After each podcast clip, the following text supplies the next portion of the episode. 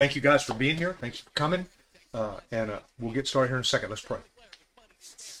Father in heaven, thank you so much for the opportunity to be uh, to be here. We thank you, Father, for loving us. We thank you for the for the uh, for the power of the Word that we can study it and learn from it. And we ask, Father, that you give us the courage to apply these things to our lives. Help us, Father, to see very clearly what it is that we're that we're looking at, and then have have again the courage to apply it to our lives, Father. We pray for a blessing on on those that we've talked about. You know, we've got uh, a lot of folks that are down, a lot of folks that are sick.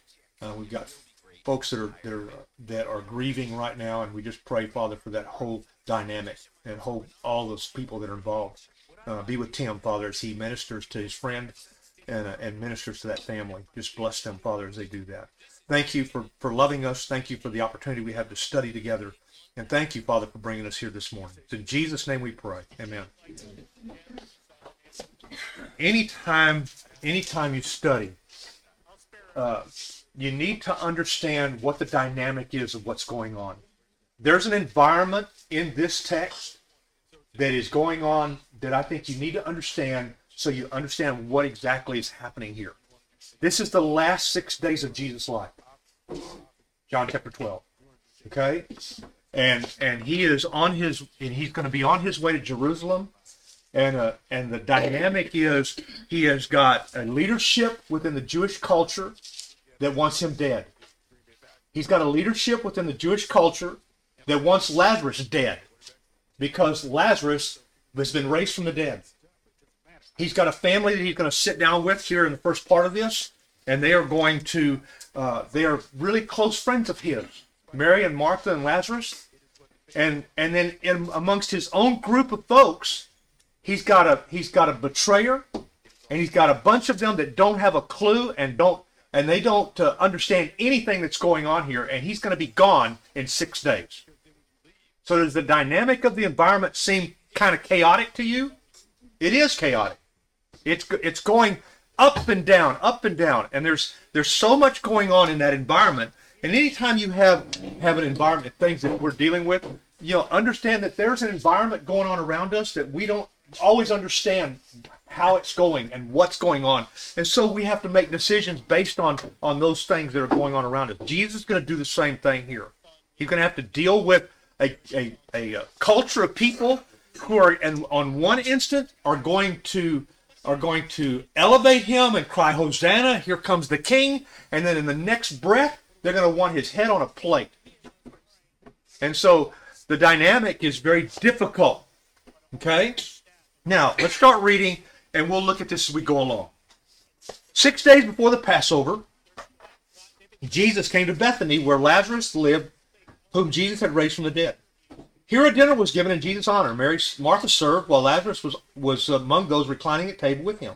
Then Mary took about a pint uh, of of pure nard, an expensive perfume, and she poured it on Jesus' feet and wiped his feet with her hair. And the house was filled with the fragrance of the perfume. But one of his disciples, Judas Iscariot, who was later to betray him, objected, Why wasn't this perfume sold and the money given to the poor? It was worth a year's wages. He did not say this because he cared about the poor, but because he was a thief. He, the, as keeper of the money bag, he used to help himself to what was put into it. Okay? So you start to see some of the environments going on here. He's at his friend's house. He's two miles, two three miles away from Jerusalem at Bethany. It's very close. He knows that in a very short time he's he's gonna he's gonna travel to, to Jerusalem. That's where the end of this is gonna happen. Okay, and and he has this good friend who is reclining at table with him that he has raised from the dead. And I want to take you back to chapter 11 for just a second and look at what he says in chapter 11 at the end of it. We know that, that the high priest has said, you know, well, it's okay it's all right. It's better for one guy to die than us to lose the whole nation. So from that moment on, they decided we're going to put Jesus out of our misery. And then if you look at the last verse, verse 57, but the chief priests and the Pharisees had given orders that anyone who found out where Jesus was should report it so that they might arrest him. So, so there is a the, the dynamic of that environment is Jesus is hiding to a certain extent. They are going to get brave enough at some point to arrest him but they're going to have they're going to have to have somebody to help them do that. Now, let's go on. Now, he said, uh, here's Judas Iscariot. He knows what Judas is going to do. He knows that Judas is going to betray him. He knows that. How do you how? Tell me how it would make you feel to know that one that you've been with for three years is going to turn on you. How difficult do you think that would be for him? You think he wants to change Judas? You think he wants to wants to help Judas to find the right path? He knows what's going to have to happen. He knows that Judas has to do this. But does it does it make him feel good? I want you to I want you to sense what's Jesus going through while he goes through this last week of his life. And so you understand when we get to that point how difficult it is what's going to happen to him and how difficult it is for him. When he's in the garden, he's begging for his life. You understand all these emotions that are coming in, all this dynamic that's coming in from this environment are, is heaping on top of him and it's crushing him. It's crushing him. It's not just about the dying on the cross, it's about all the other stuff that's involved. And he knows that these people are going to be on their own. Go. He tells he tells his, his followers, Leave her alone, Jesus replied. It was intended that she should say this perfume for the day of my burial. You will always have the poor among you, but you will not always have me. Meanwhile, large crowd of Jews found out that Jesus was there and came not only because of him, but also to see Lazarus, the chief uh, whom he had raised from the dead. Now listen to what he says here. So the chief priests made plans to kill Lazarus as well. For on account of him, many of the Jews were going to Jesus and believing in him. So now what have they decided?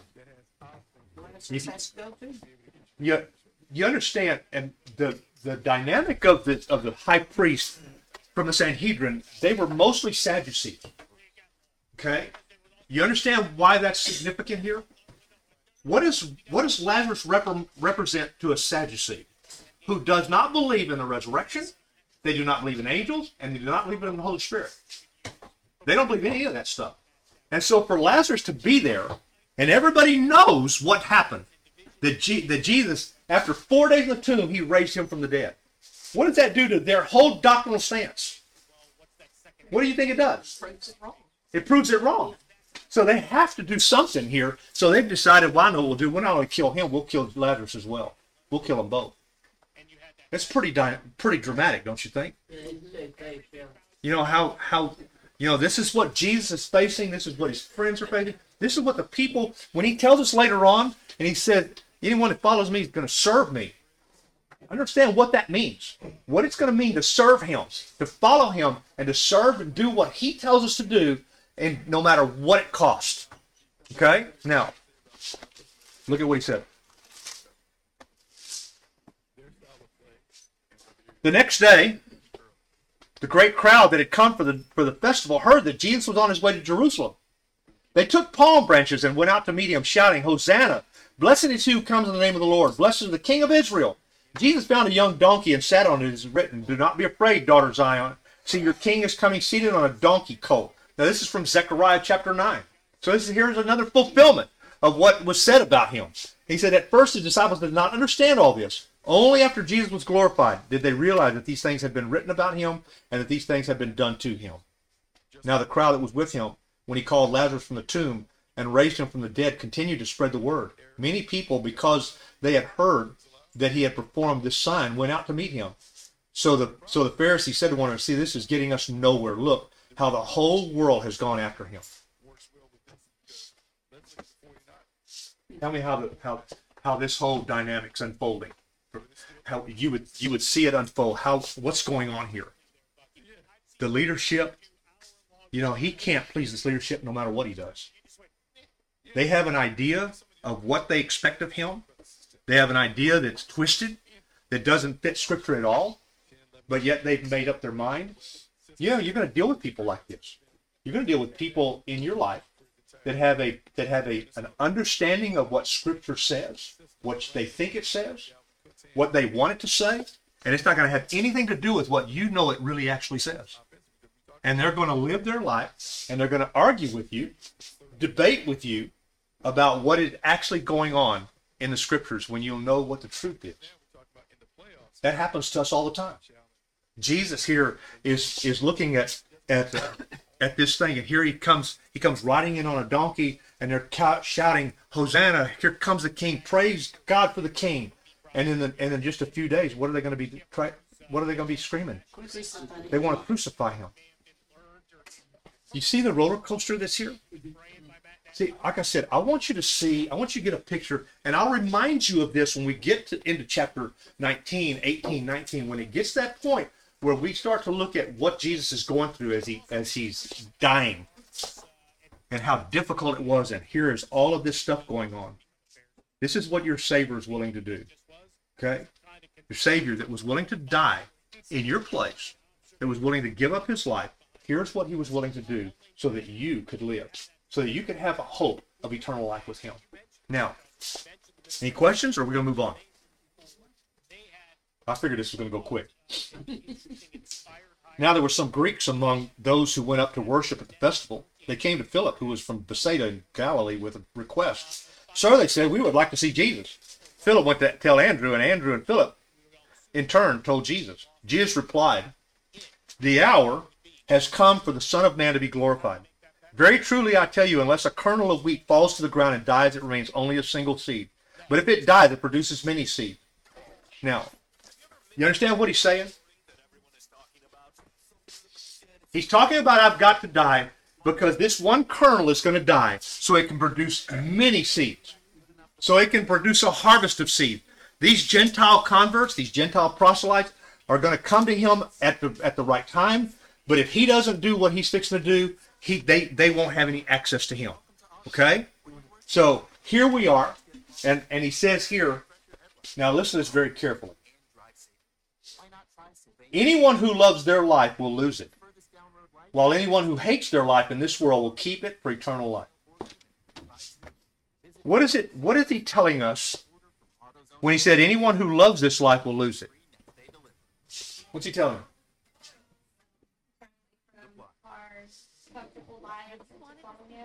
Okay. If you love this life, if you love this life, and this life is, you know, it, there's a lot to be thankful for, a lot to be going. And I'm not talking about our spiritual life. I'm talking about the life in the world. If you find that you, and we have this, we see, uh, I see it in church, and it just drives me crazy sometimes. That people have figured out they're going to make decisions based on what this life dictates to them and what they want to do in this life, and and it doesn't make any difference what what exactly God is saying to do. Doesn't matter. And I've seen it so many times. People unravel unravel spiritually because they've made bad decisions and made decisions that were not based on what God's telling them to do. So they, they, you know, they start, they get to the point where they love this life more. He said, he said, if you love anyone who loves this life will lose it. He said, if you love this life, if you love this life that, that you've been, that you have been born into, not spiritually, I'm talking about physically, you will lose your life. You'll lose your life. He said, but while anyone who hates their life in this world will keep it for eternal life.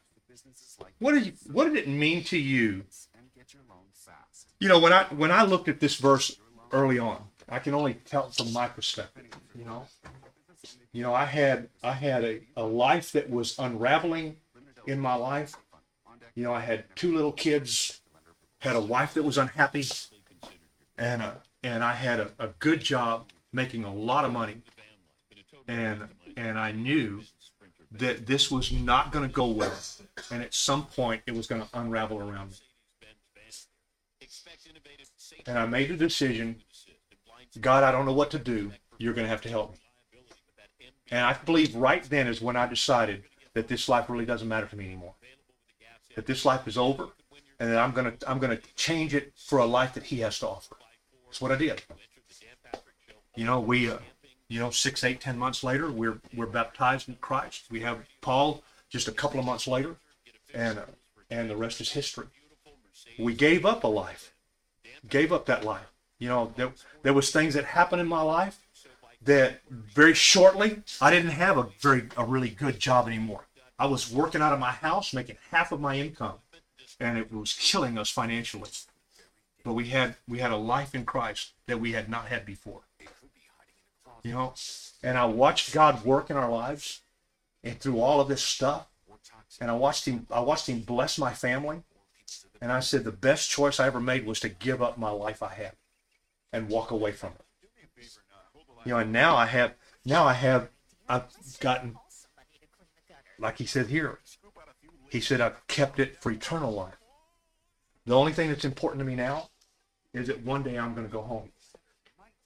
I'll do what I have to do here while I'm here, but one day I'm going to get to go home. And it won't matter how much money I made. It won't matter, you know, any of that rest of that stuff. Only thing that's going to matter is did I did I give up my life from before? You know, and I had opportunities. I had an opportunity during our uh, during our, our spiritual walk where I could have moved to San Antonio and got a really, really, really good job in San Antonio. I had that opportunity. And I said, you know what? I can't do this. I can't. This this place and these people are sustaining me. And I cannot make a decision where it's going to take me into a place that I have no idea where, the, where I'm going. And, and I believe that God was trying to tell me to not do that. That's what I believed. And so I stayed. And, you know, I mean, it, it's, I could have easily gone to San Antonio. My family lived there. You know, I could have, I, I could have got a job in a, a very lucrative job. And I just decided, I said, you know what, I'm not going to do that. And I didn't understand any of this at that time. I didn't understand that, that, that I, that my life was over as I knew it and my life belonged to him. And I was going to let him call the shots, let him make the decisions. And I was going to, and I was going to just follow along the best I knew how. And I was going to, and I was going to have people around me that were going to help me to make those decisions, people that I trusted. And so, you know, when I look at, at, at this text and I understand Jesus said, I've got to die. I'm going to die and I'm going to create way more harvest when I die. And I know that my life was over and it created, you know, and it, and I gave up my life and it created way more because, because I was willing to give up my life. Yes, ma'am. You know, he promised that if we have to leave our family, we'll have an even bigger family. That Yeah. promise. Well, he promised us. He said. If, he said if you if you love your your your wife or your mother or your brother or sister more than me, you can have no part of me. That's what he said. You know, and it goes along with this text. He said. He said, I've got to I've got to hate this life and love the life to come. That's the only way that eternal life is going to happen because I'm not going to try to intermix the two. The two don't intermix, guys. God says, I want everything that you have. That's what he says. I want it all. I want everything. And if you're not if you're not willing to give me everything, then you can have none of me. That's what he says. You know, we talk well as long as I as long as I accept Jesus my Savior and, and I go to church uh, regular uh, ever so often at least, everything's going to be good. That's not what he says. That's not what the book says. The book is very clear about what Jesus expects from us. That he expects us to be the people that his son died to create. That's what he's talking about here. He said, I'm gonna I'm gonna die to create more harvest, to create more seeds. And what's this seed gonna do once it, it's created? This seed's gonna die and create more seed. And it's gonna it's gonna feed off of itself. And he says here, he said, anyone who loves their life will lose it, and anyone who hates their life in this world will keep it for eternal life. Whoever serves me must follow me. Okay. What do you believe that service for you is? What do you think that is for you? What do you think service is for you? Tell me what you think. Service. Listen to what he said. He said, "If any, uh, whoever serves me must follow me." What does it? What does it mean? Service for him. What does that mean to you? coming to him for coming to him by prayer, and then spreading that word to others as well. Okay, coming to him, praying to him for everything, and him be, being the, the Lord of your life. That what you're saying? Okay. Anybody else? What does it mean to serve you? To serve him. Whatever he calls you to do, Whatever he calls you to do. we can, can do lots of different things. Okay. Get, give me something. Uh, teaching Bible classes, Okay. Teaching Bible classes. All right. serving people who are in need. James, you're an elder in the Lord's church. You have given your life for as long as I've known you, both of you, to serving God. How difficult was it while you were sick? Have to stay at home, crawl up in bed, thinking you were going to die. How, how difficult was that? Not a lot of fun. One of the reasons is because I can't do what I'm supposed to be doing. I can't do. You know, I, you know, things, they, they need me. Yes. And we felt so disconnected. Yeah. Yeah.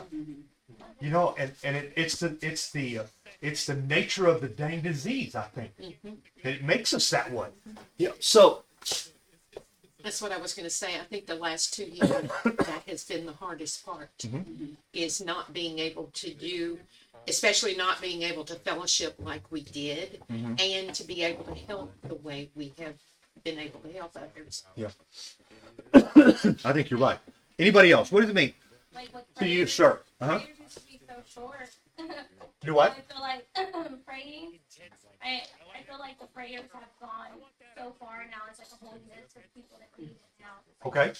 All right. Before you would pay, pray for you know the children, your family, the government, Okay. the nation of Israel. Now I feel like it's just more and more added to it. Okay. More, more and more people in need. Okay.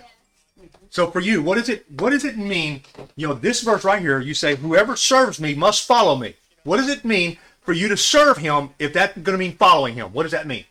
You know, Barbara said anything he asks us to do. Okay, what is that? What are those things?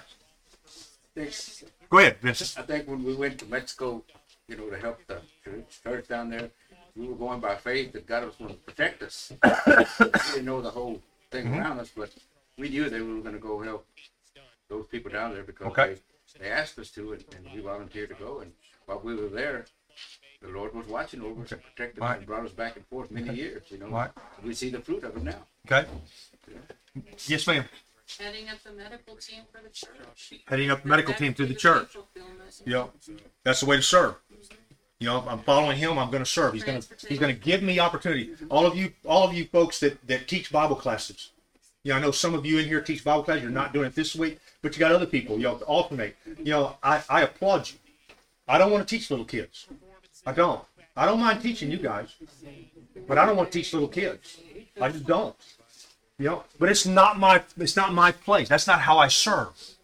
I I serve. You know, Cole came in a while ago and he was talking to Mark about going to the Stevenson unit. You know, going to the to the unit in, in Cuero, and they've got to talking. And he looked at me and said, "You want to go?" I said, "Nope, nope, don't." I said, "I went. Twenty years I went." I said, "What I figured out is this place needs me here. It needs me here because this place doesn't know the book well enough. There was times when I found that the guys in the jail knew the book better than people here did. So it, this place needed me here, right, Bruce? You know, I mean, I have some, I have some folks still that I still am connected to because of that. But you know, I, I told, and I was giving them advice what they needed to do, how they needed to pull this off, and how they needed to make it work. And and I think they'll they'll do good, and that's how they're going to serve. They're going to serve by going and teaching the Bible someplace. Not everybody's called to do that. Not everybody who follows Christ is called to go to go teach Bible in a prison. You know, not everybody's called to go to the go to the county jail and teach the lady. Not everybody's called to do that. And it's not fun. No, it, it can be very It- difficult. It can be very uncomfortable and very difficult. I told I told Cole, I said, you understand when you do this, you take them to race. When they get out, you take them to race. That's just the way this works. That's part of the serving Christ, following Him. That's what He calls us to do. You know, if you if you have an opportunity to go and you go, you you understand that's that's something that not everybody's called to do, but you've been called to do it. So you find what it is you serve. Find what you do. It's not it's not acceptable to do nothing. You understand? It's not acceptable to do nothing. That's not serving. To do nothing. To just come to church on a, on, on a given Sunday. That's not acceptable, guys. That's not what Jesus called us to. He said, if you follow me, you're going to serve. You're going to find a way to serve and you're going to serve. You're going to do whatever it is that you, and it may be just going and talking to your neighbors next door. Maybe that's what it is. That's fine. You know, maybe it's going to be, you know, maybe it's going to be uh, uh, a, a sweeping the parking lot. Anything. Maybe it's cleaning toilets. I don't know.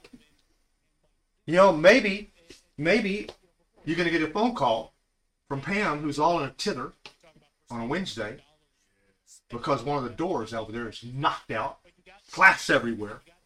And Jim gets a phone call, and he thought, man, I got a day off and stay home.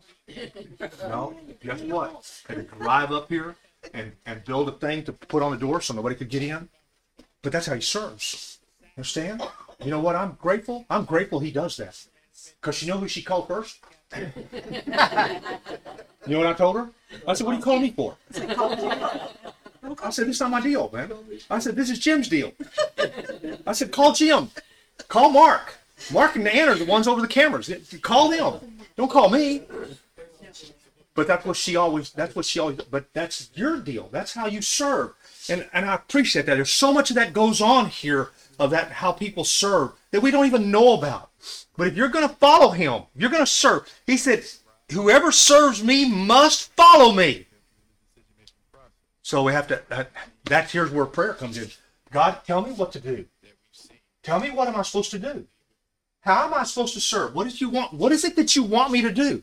Maybe it, it's maybe it's very mundane. Maybe it's not something that you think is very important. But it's what God has called you to do. Maybe at this point it's raising your children. I knew I know for early on it was raising our kids.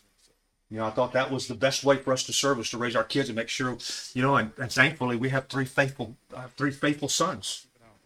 You know, so I think that I think that was probably a, probably the right thing to do. Yes. You know, in the Old Testament, they got Moses where he talks to God. God talked to him, told him what to do, and he gave all his excuses. He says, "I can't talk," and then he sent Aaron with him, so together they went. You know, so sometimes you may have to get somebody to help you along. Sometimes it's going to be more than just you. Yeah.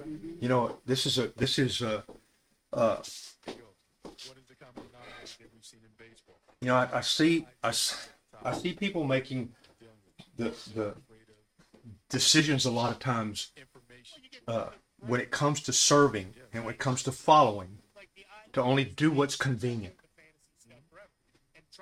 I don't believe that's what he's called us to. Sometimes serving is going to be very inconvenient. Y'all said you said it a while ago. It's hard, isn't it? It's hard. It's hard to make a decision and say I'm going to go do this and I'm going to serve this way. You know, I mean, James, it's hard, isn't? Serving like this. I mean, it, I know it. I know I have one that's a wife to an elder. I know how difficult that is.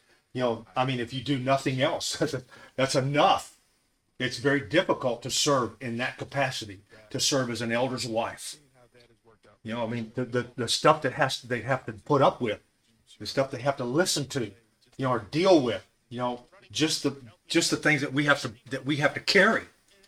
So when I look at this and I say, he said, Whoever serves me must follow me, and where I am, my servant will also be. Where is Christ at, do you believe, in our life today? Where do you think he is? Where do you think he is? Now I know spiritually where he is. I know where he's at. Where, you know, he's in, he's in in heaven at the right hand of the Father. I know that. All right. But where is he on a daily basis? Where do you think he is? He's in our hearts. He's in our hearts. He's in our hearts. What we do. So, so when I have those things that come up, I know that Christ is there. I know that He's given me the Holy Spirit to live in me. I know that. So I know that, you know, He said, I'm going to, He said, uh, I, uh, where I am, my servant also will be. My Father will honor the one who serves me. So what do I know that's going to happen? You know, the Father's going to honor those who serve Him. I've got to decide, am, am I willing to do whatever He calls me to do? Whenever he calls me to do it. Am I willing to do that? And if we do that as a church, how how how dynamic is that going to become? How dramatic will that become if we do that as a church? Will people be blessed? People are being blessed now, guys. People are being blessed now by the things that we do. That many of you do, that you get involved in. They're being blessed now.